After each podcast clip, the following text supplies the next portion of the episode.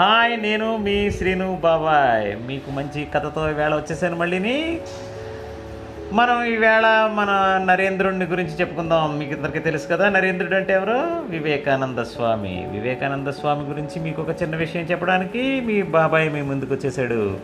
ఆ రోజుల్లోనే పరమత సహనం పాటించండి మతాలన్నీ సమానమే అనే భావన కలిగేటట్టుగా ఎలా ప్రవర్తించాడో మన నరేంద్రుడు ఒకసారి చూద్దాం. ఒకప్పుడు ఒక మత ప్రబోధకుడు విగ్రహారాధనని నిరసించేవాడు మన భారతీయుల్ని అపహాస్యం చేసేవాడు మన వాళ్ళందరినీ కూడా చాలా చిన్న చూపు చూసినట్టుగా చూసి ఒకరోజు మన విగ్రహారాధన చేసేటటువంటి భక్తుల దగ్గరకు వచ్చి నేను మీ దేవుణ్ణి ఈ చేతి కర్రతో పూజిస్తే మీ దేవుడు నన్ను ఏమైనా చేయగలడా?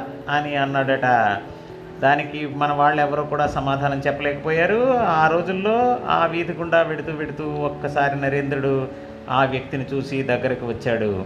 వచ్చి వెంటనే నేను మీ దేవుడిని దూషిస్తే మీ దేవుడు నన్ను ఏమైనా చేస్తాడా? అని తిరిగి ప్రశ్నించాడట ఆ మత ప్రబోధకుడిని దానికి అతను వెంటనే ఏమన్నాడు నువ్వు మరణానంతరం నరకాగ్నిలో తోయబడతావు అని ఆ మత బోధకుడు అన్నాడట నరేంద్రుణ్ణి.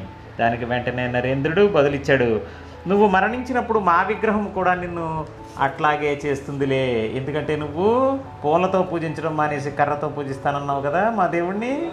కాబట్టి నీకు అదే ఫలితం వస్తుంది అన్నాడట. దానితో స్తబ్దుడై ఏ సమాధానము చెప్పలేకుండా ఆ మత ప్రబోధకుడు అక్కడి నుంచి దూరంగా వెళ్ళిపోయాడట.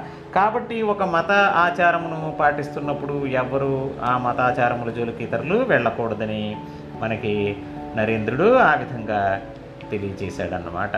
దీనిలో నీతి పరమత సహనాన్ని పాటించండి. ఏ మత ప్రబోధకులైనా వాళ్ళకి ఇష్టం వచ్చినట్లుగా వాళ్ళ దేవుడిని ఆరాధిస్తారు. దాన్ని మనందరం చూసి ఆనందించాలి అన్నాడట.